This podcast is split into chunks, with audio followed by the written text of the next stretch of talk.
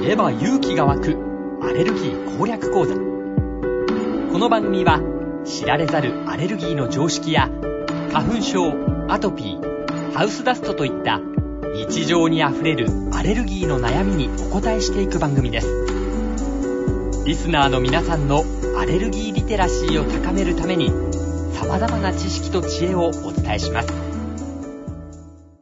知れば勇気が湧くアレルギー攻略講座番組ナビゲーターの伊海祐一です札幌市アルバアレルギークリニック院長鈴木康信先生にアレルギーに関する様々な知識や知恵など教えていただきます鈴木先生よろしくお願いしますよろしくお願いします。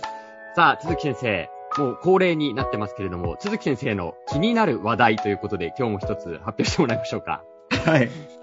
今週はですね、あの、ボニー・ガブリエル、あの、from the US was named Miss Universe っていうので、はいあの、ミスアメリカっていうのあるじゃないですか。よくね、ミスユニバースの前哨戦的な。えあれで、そのフィリピン系アメリカ人がトップになったっていうお話はいなんですよ。えはいまあなんですけど、これ、結局その日本以外の国って人種による問題っていうのはすごくセンシティブで、あの、ナイーブな感じで扱われますよね。あの、はい腫れ物を触る的なうんじゃないですけど、まあ僕らから見たらね、そういう感じでそうですね扱われてるんですけど、はいまあそもそも日本人の僕らってその人種どうやって扱っていいか、まあわからないと。うんで、これ人種の差をなくすためなんですけど、はい実は、その、ボニー・ガブリエルさんが、まあ、過度に優遇されてて、結局この人が最初から優勝するように決まってた出来レースなんじゃないかっていう訴えがあるんですよね。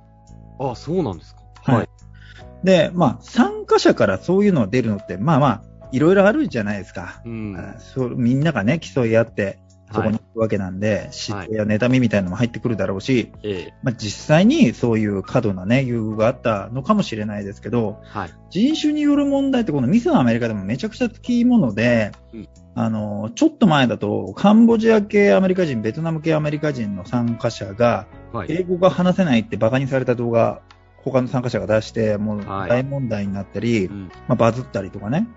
あと、2018年ぐらいだと、あの、ドルチェガッパーナの、はい僕もびっくりしたんですけど、まあ、あの、中国系とおぼしき、えー若い女性が、箸でピザを食べようとして、うまく食べれないと。まあ、ピッツァが食べられなかったっていう、あの、動画をドルチェガッパーナが出したんですよね。うんまあ、何を目的にしてるのか全く意味が分かんなかったんですけど、はい。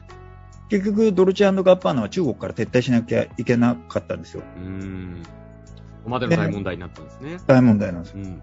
ただ、何をどう考えたって、人種による過度の優遇があったんじゃないかとか、訴えたところで、その訴えた人が逆転勝訴できるってことないんですよ。はい。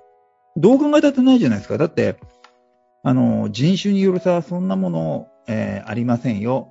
みんながこう知的で美しい女性になりましょうねっていう競技で、そもそも人種差別してる時点でアウトなんですよ。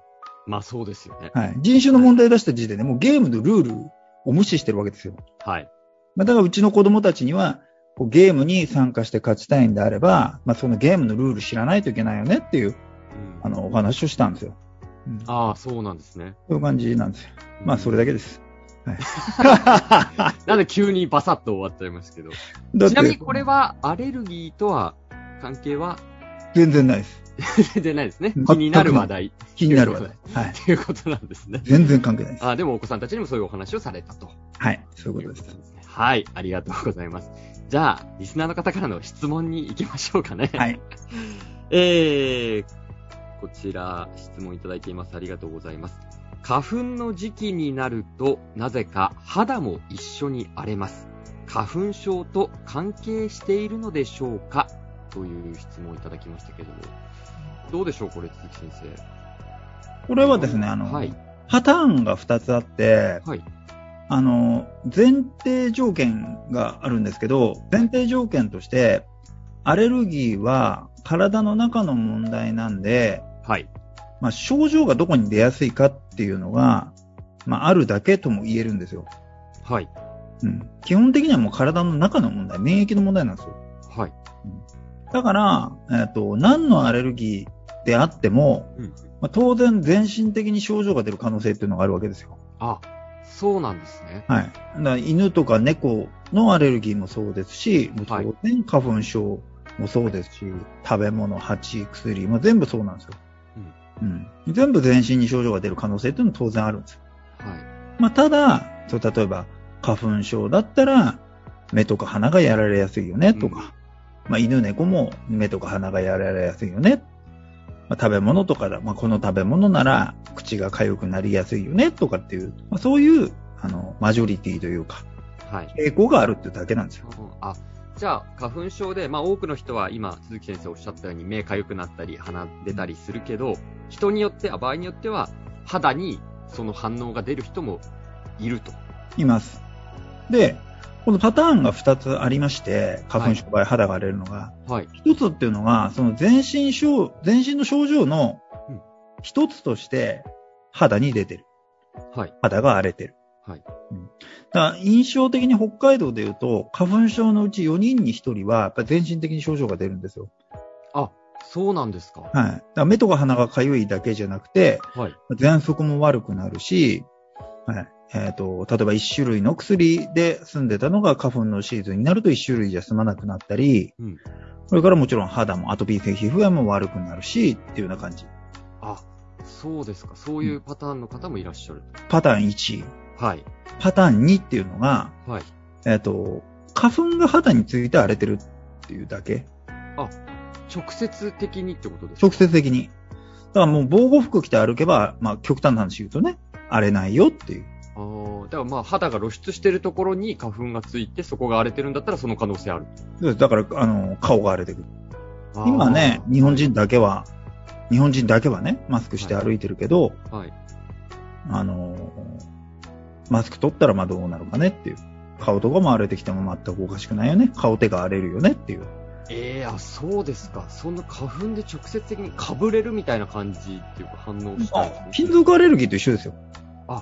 そういうものもあるんですね、花粉でも。でも金属アレルギーって金属がつくからはい。荒れるわけじゃないですか、肌そうでに。すね。はい。金属が肌につかなきゃ荒れないよね。花粉も同じ。荒れ荒れない。ええ肌あがそつくから荒れない。な、なんで急に喋り方変わったのかちょっとわからない ですけど。あ、え、でもその、そういう皮膚に直接花粉がついて肌荒れする、アレルギー反応出る人って、鈴木先生の経験則からいくとどのくらいの割合とかってあるんですか北海道は少ないです。あ、北海道は少ないんですか、九州もそんなに多くないイメージあるな。ああ、そうですか。うん起こしてくるんだとしたら多分杉じゃないかな。あ、東京の人がよく言ってる。るから。そうなんですね。はい。どのくらい割合とかってなんとなく。割合とかってそんなに多いわけじゃないですよ。でも、やっぱり珍しいは珍しいんですか珍しいです。ああ、そうですか。うん。んそういうのも今これ質問された方は、まあね、ちょっとどういう状況かわからないですけれども、調べたらそれが花粉によって荒れてるとかっていうことは当然わかるわけですかそうです。ああ。うん、まあわかる。まあわかる。うんまあでもどっちにしろ、はいあの、花粉がついて荒れてるにしろ、花粉症自体の症状で荒れてるにしろ、うん肌が荒れてることには変わりがないので、はい。まあ治療は同じだよねって感じですね。ああ、そうなんですね。うん同じ、どんな治療なんですか結局は飲み薬飲むか、はいえっ、と、荒れた肌は、ステロイドっていう塗り薬を塗るか。なるほど。まあ、これまでも花粉症のね、話、この番組で伺ってきましたけど、その時と同じように治していくと。そうです。ああ、そうなんですね。そうか。でも初めて聞きましたね。肌に花粉がついて直接花粉がついて荒れるっていうのは、あんまり聞いたことなかったですけど。まあ、北海道だ。だからですよ。ああ、そうですかう。ん。東京だと多分普通にある。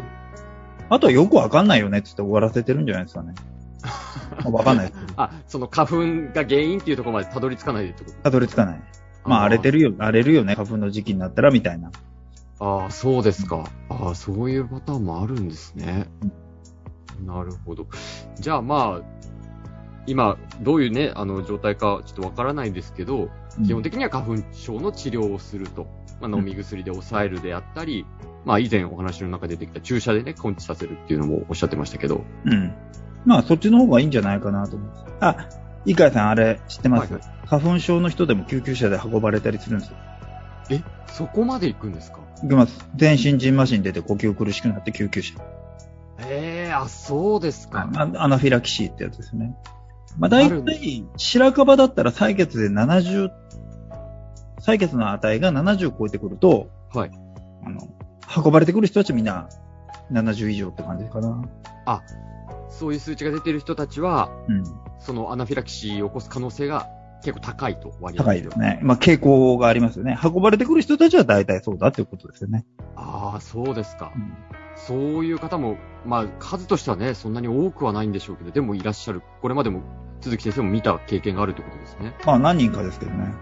ああ、そうですか。うんですので、はい、質問された方も、ぜひぜひ、花粉症と侮らずにね、まあ私もそうですけど、花粉症、たかが花粉症みたいな風に思わずに治療していただけたらなという風に思います。